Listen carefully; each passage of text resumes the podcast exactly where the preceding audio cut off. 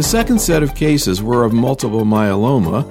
To begin, we asked three physicians to briefly present the initial courses of patients who were transplant eligible but who had adverse cytogenetics.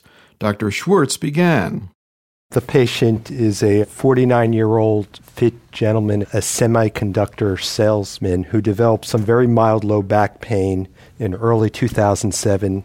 He went to see his internist. The back pain actually ended up not being important, but he was found to have on blood work an elevated total protein. And he was actually referred to me for evaluation of high total protein. And on the workup, he was found to have a monoclonal IgG lambda protein of 5,100 milligrams per deciliter. He had no anemia, no renal insufficiency or hypercalcemia. His beta 2 microglobulin was normal. And in the urine, there was a low level of Bence-Jones proteinuria. I did a bone marrow biopsy, which demonstrated more than 70% plasma cells, and the cytogenetic studies demonstrated a chromosome 13 Q14 deletion. For the rest of his workup, his bone survey just showed small lytic lucencies without any evidence of anything that was going to be a problem.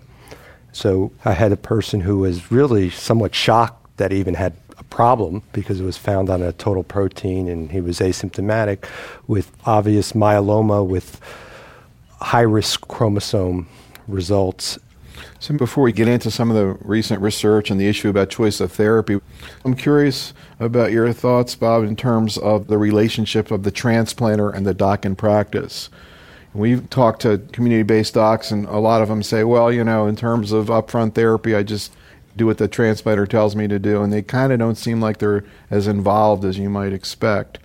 What do you think about this sort of dynamics between the two docs in this situation? Well, I think even in an academic setting, I try to let our transplanters know fairly early on about newly diagnosed patients that we're inducing because it can take them a couple of months to do all of the pre approvals from an insurance perspective. And some of the regimens that we have now work so rapidly that patients can get into a very good partial remission or even a complete remission within two, maybe even three cycles.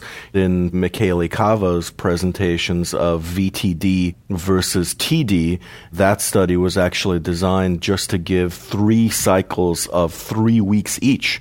So compared to what we used to do, which was four cycles of VAD, which was 16 weeks, and you sent the patient along eventually, I think it's even more important now to have a good relationship with the transplant folks and to refer patients early because they may be ready for transplant a lot sooner than used to be the case. What about trials looking at this patient population right now?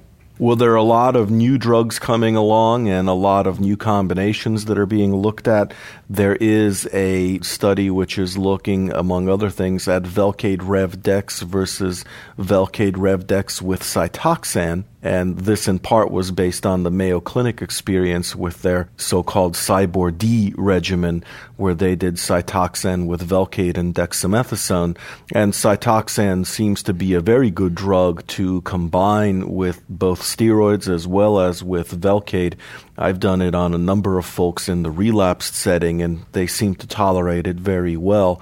And the nice thing about using it up front is that although it is an alkylating agent, it has less of an effect on stem cells, unlike melphalan. So I think the risks of things like MDS and secondary leukemia down the road with Cytoxan up front are lessened. But as with any time we add drugs and make more complex regimens, the data that's out there does say that the four drug regimen seems to be a little bit more toxic, and whether it actually adds in terms of response durability, it's not going to improve the response rate because that's already 100% with VRD.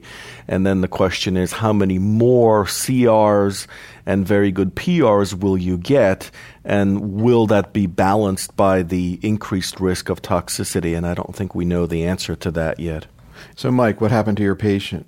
I was worried about the chromosome, and at that point, I was shying away from thalidomide, and I treated him up front with a combination of bortezomib, dexamethasone, and Doxil.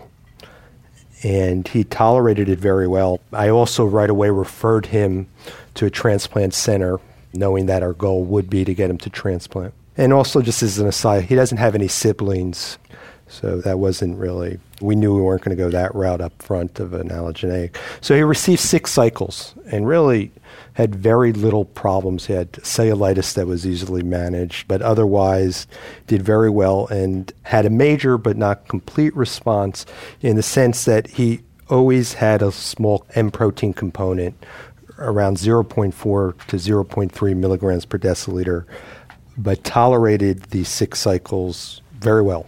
After that, he went to the transplant center where he had a single high dose melphalan transplant, peripheral blood stem cell, which he completed in February 2008 again with very little problems. And since then, he's been followed without any maintenance treatment. I had talked about that with the center, and they said it was up to me and I left him off maintenance. And he's a year out, and from the first time I saw him post transplant to now, he still runs a M protein of 0.1 to 0.2 milligrams per deciliter as the only evidence of his disease. Bob, can you comment on the issue of liposomal doxorubicin in this situation?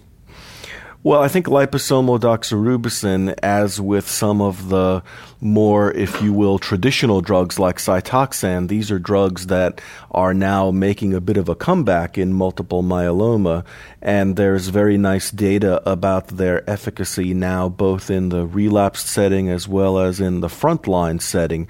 Whether you use something like a Velcade Doxil based combination or a Velcade Rev based combination up front, I think is something that we don't know the answer to yet.